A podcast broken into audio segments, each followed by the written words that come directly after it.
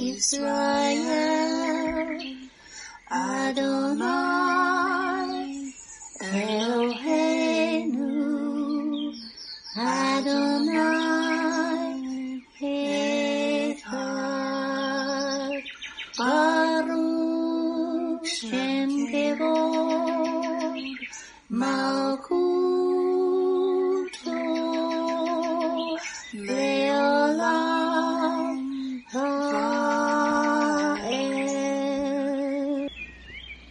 O Israel, the Lord is our God, the Lord is one. Blessed be the name of the glory of his kingdom forever and ever. Amen. Good morning, Mishpachah. Welcome to the Daily Audio Torah.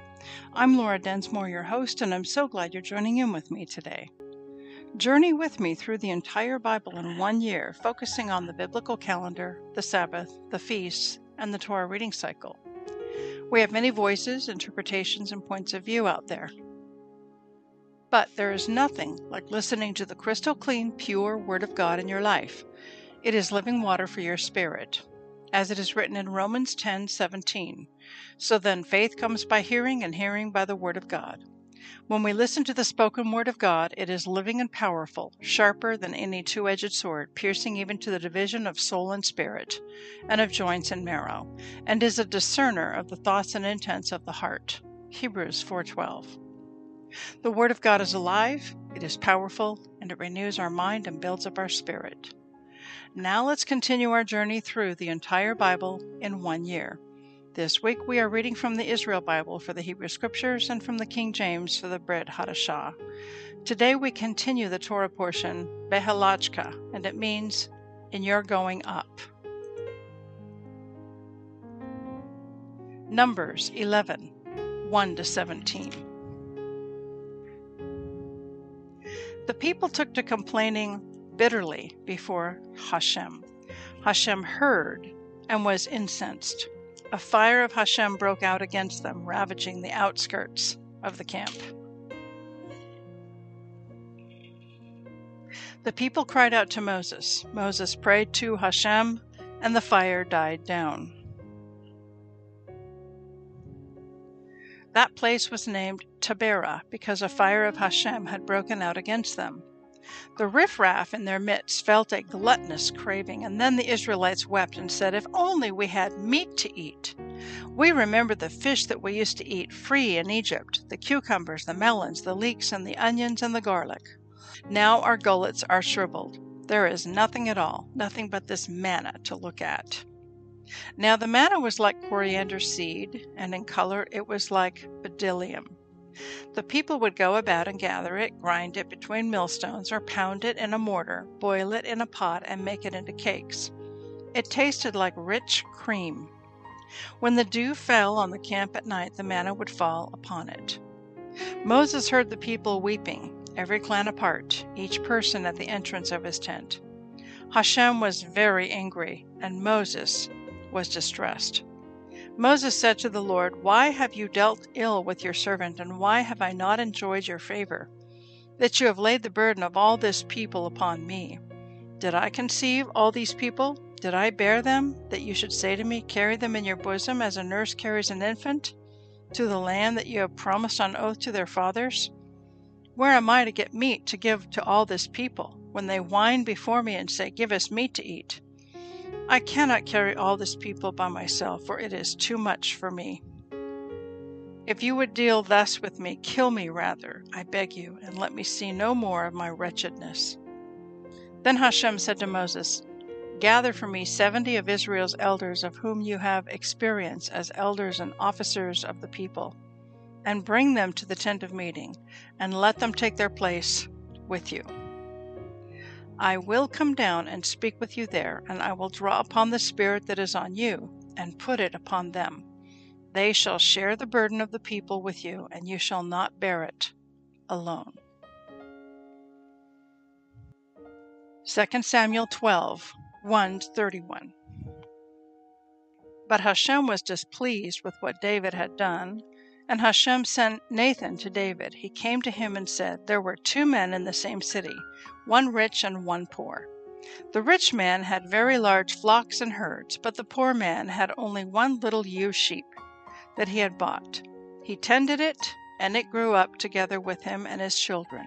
It used to share his morsel of bread, drink from his cup, and nestle in his bosom. It was like a daughter to him. One day a traveler came to the rich man, but he was loath to take anything from his own flocks or herds to prepare a meal for the guest who had come to him. So he took the poor man's lamb and prepared it for the man who had come to him. David flew into a rage against the man and said to Nathan, As Hashem lives, the man who did this deserves to die. He shall pay for the lamb four times over because he did such a thing and showed no pity. And Nathan said to David, That man is you. Thus says Yahweh, the God of Israel It was I who anointed you king over Israel, and it was I who rescued you from the hand of Saul. I gave you your master's house and possession of your master's wives. I gave you the house of Israel and Yehudah. If that were not enough, I would give you twice as much more. Why then have you flouted the command of the Lord and done what displeases him? You have put Uriah the Hittite to the sword. You took his wife and made her your wife, and had him killed by the sword of the Ammonites. Therefore, the sword shall never depart from your house because you spurned me by taking the wife of Uriah the Hittite and making her your wife. Thus says Hashem I will make a calamity rise against you from within your own house. I will take your wives and give them to another man before your very eyes, and he shall sleep with your wives under this very sun. You acted in secret, but I will make this happen in the sight of all Israel and in broad daylight. David said to Nathan, I stand guilty before Hashem. And Nathan replied to David, Hashem has remitted your sin.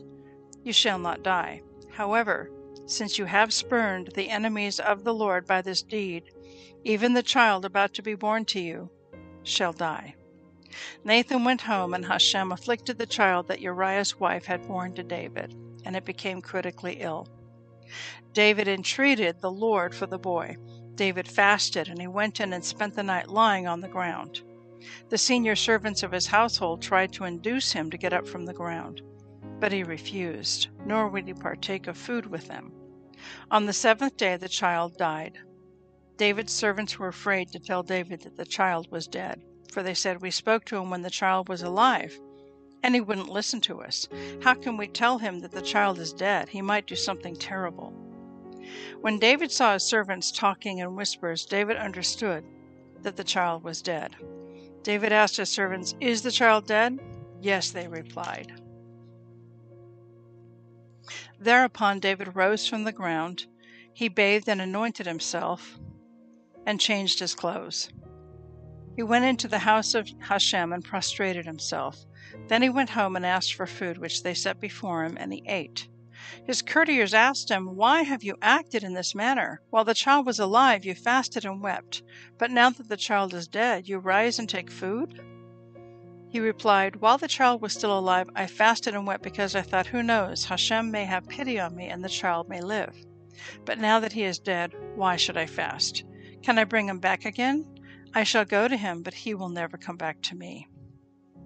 David consoled his wife Bathsheba. He went to her and lay with her.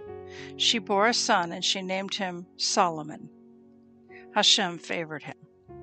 And he sent a message through the Navi Nathan, and he was named Jedediah at the instance of Hashem. Joab attacked Rabbah of Ammon and captured the royal city. Joab sent messengers to David and said, I have attacked Rabbah, and I have already captured the water city. Now muster the rest of the troops and besiege the city and capture it. Otherwise, I will capture the city myself, and my name will be connected with it. David mustered all the troops and marched on Rabbah, and he attacked it and captured it. The crown was taken from the head of their king, and it was placed on David's head. It weighed a kikar of gold, and on it were precious stones. He also carried off a vast amount of booty from the city.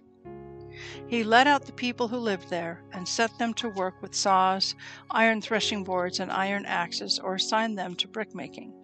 David did this to all the towns of Ammon. Then David and all the troops returned to Jerusalem. John 16 1 33. These things have I, Yeshua, spoken to you, that you should not be offended. They shall put you out of the synagogues. Yes, the time comes that whosoever kills you will think that he does God service. And these things will they do to you, because they have not known the Father nor me. But these things have I told you, that when the time shall come, you may remember that I told you of them. And these things I said not unto you at the beginning, because I was with you. But now I go my way to him that sent me, and none of you asks me, Where do you go? But because I have said these things to you, sorrow has filled your heart. Nevertheless, I tell you the truth. It is expedient for you that I go away, for if I go not away, the Comforter will not come to you. But if I depart, I will send him to you.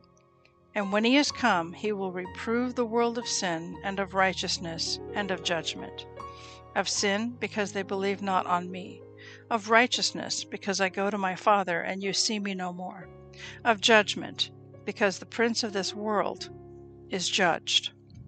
I have yet many things to say to you, but you cannot bear them now. Howbeit, when He, the Spirit of truth, is come, He will guide you into all truth.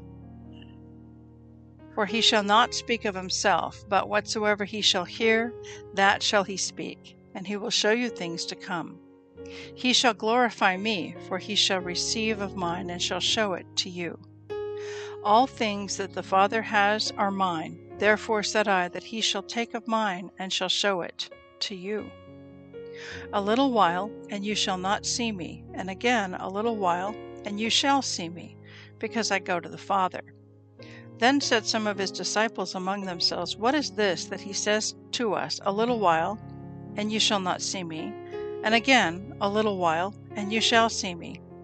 And because I go to the Father. They said, therefore, What is this that he says, a little while? We cannot tell what he says. Now Yeshua knew that they were desirous to ask him, and said to them, Do you inquire among yourselves of that that I said, A little while, and you shall not see me, and again a little while, and you shall see me? Verily, verily, I say unto you, that you shall weep and lament, but the world shall rejoice. And you shall be sorrowful, but your sorrow shall be turned into joy. A woman, when she is in travail, has sorrow, because her hour is come. But as soon as she is delivered of the child, she remembers no more the anguish, for joy that a man is born into the world. And you now therefore have sorrow, but I will see you again, and your heart shall rejoice, and your joy no man takes from you. And in that day you shall ask me nothing. Verily, verily, I say unto you, whatsoever you shall ask the Father in my name, he will give it to you. Hitherto you have asked nothing in my name.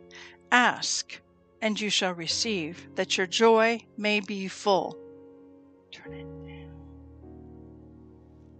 these things have I spoken to you in Proverbs, but the time comes when I shall no more speak to you in Proverbs, but I shall show you plainly of the Father. At that day you shall ask in my name, and I say not unto you that I will pray the Father for you. For the Father himself loves you, because you have loved me, and have believed that I came out from God.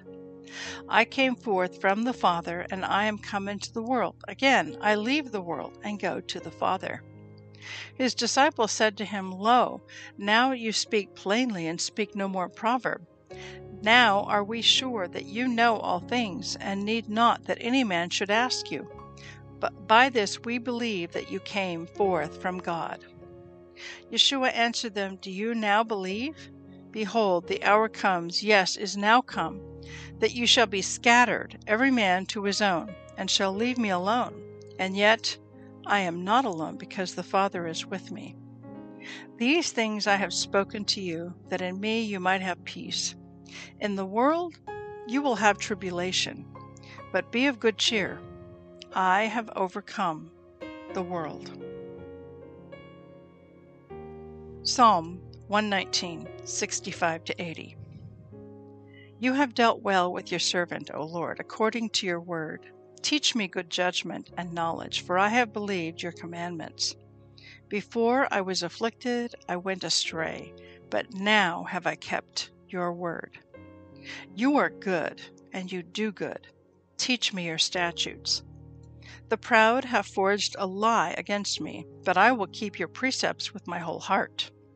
Their heart is as fat as grease, but I delight in your Torah. It is good for me that I have been afflicted, that I might learn your statutes.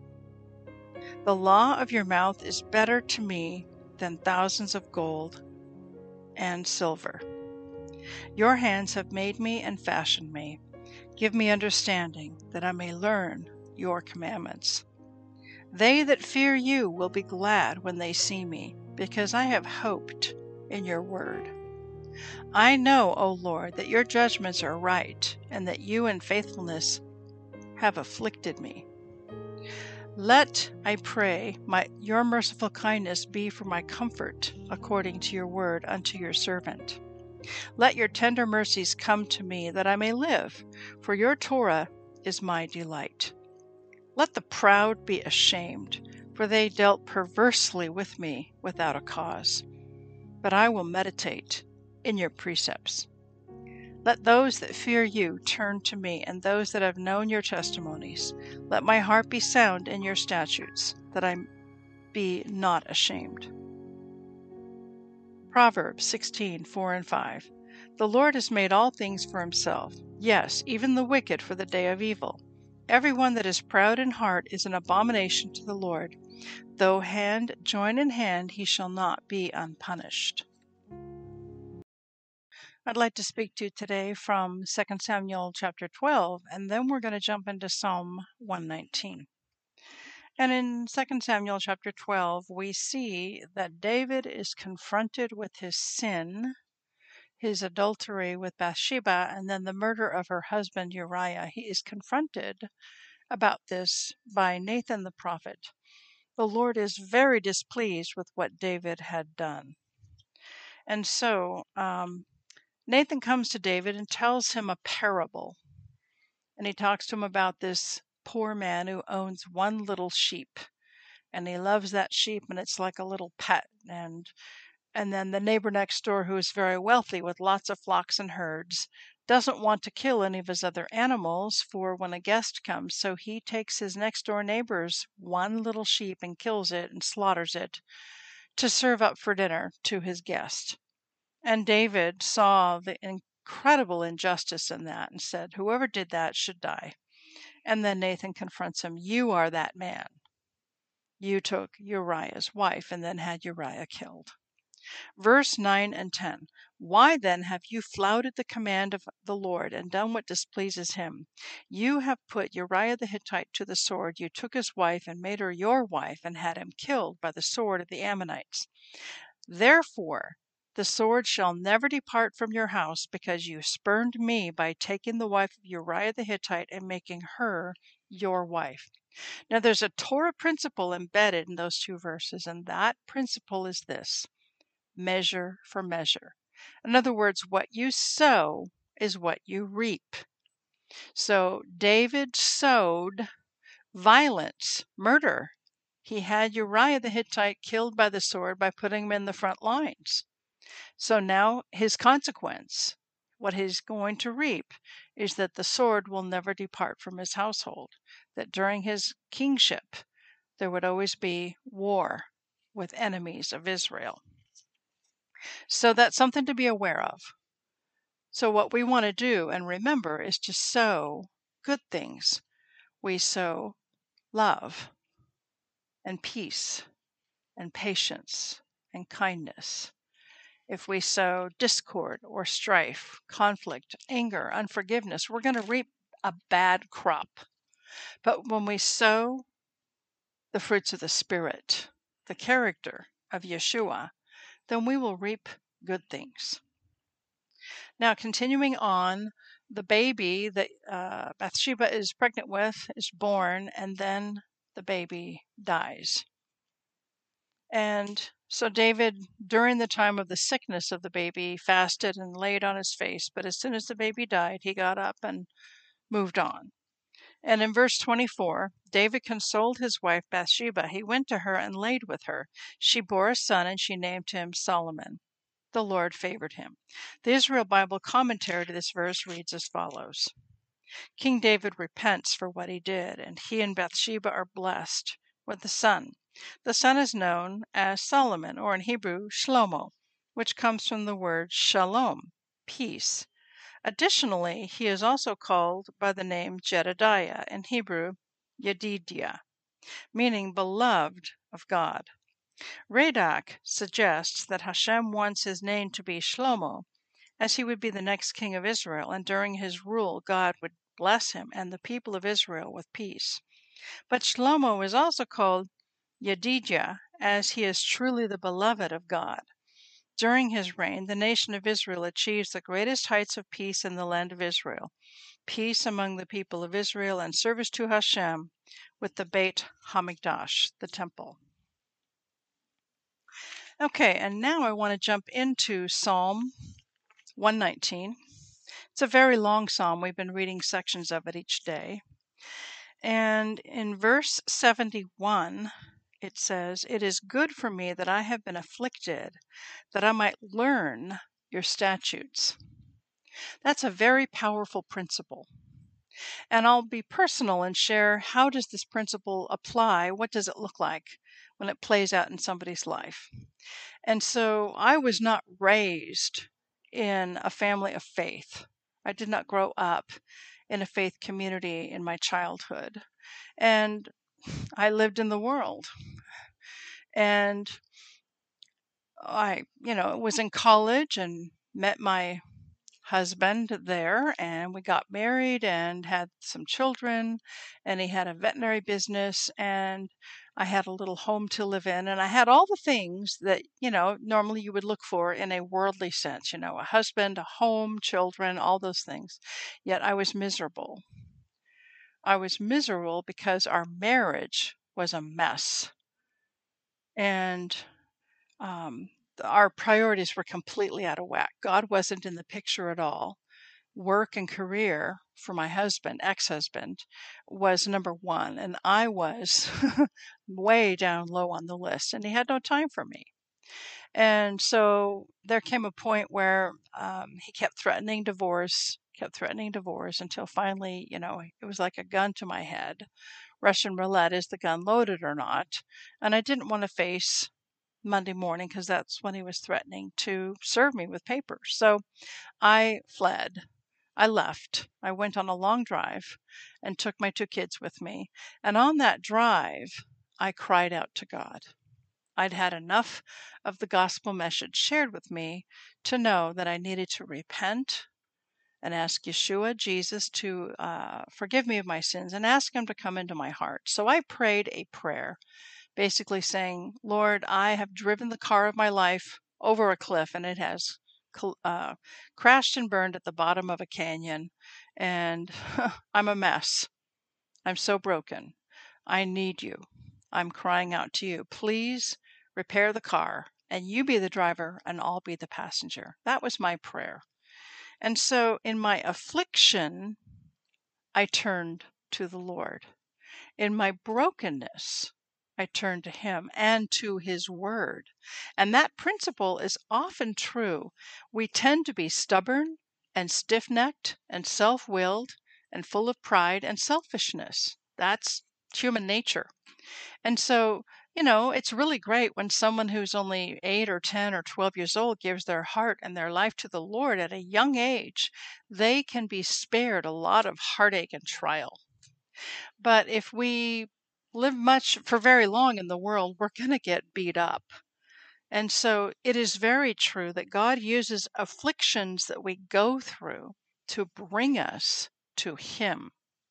Verse 71 It is good for me that I have been afflicted, that I might learn your statutes. And then verse 75 I know, O Lord, that your judgments are right, and that you, in faithfulness, have afflicted me. What that verse is really revealing to us is the sovereignty of God. Nothing happens to us by accident or by chance. Everything happens.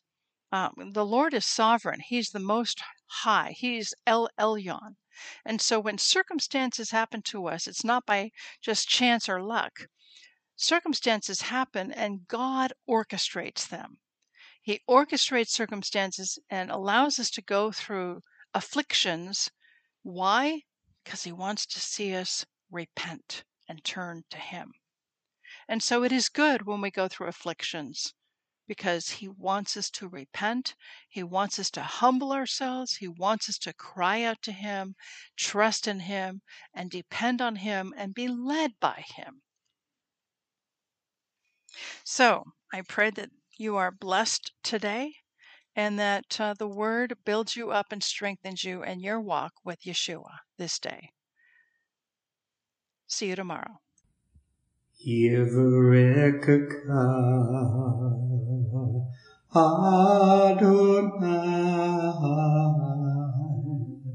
Vish Mareka Yair Adonai. Panavilaka Vikuneka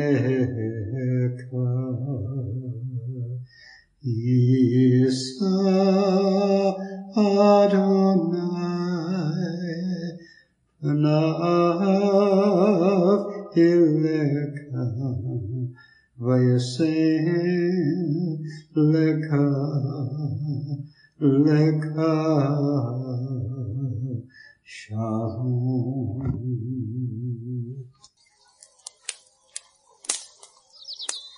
Aaronic blessing from Numbers chapter 6, 24 to 26. Adonai bless you and keep you. Adonai make his face to shine upon you and be gracious to you. Adonai lift up his countenance upon you and give you peace.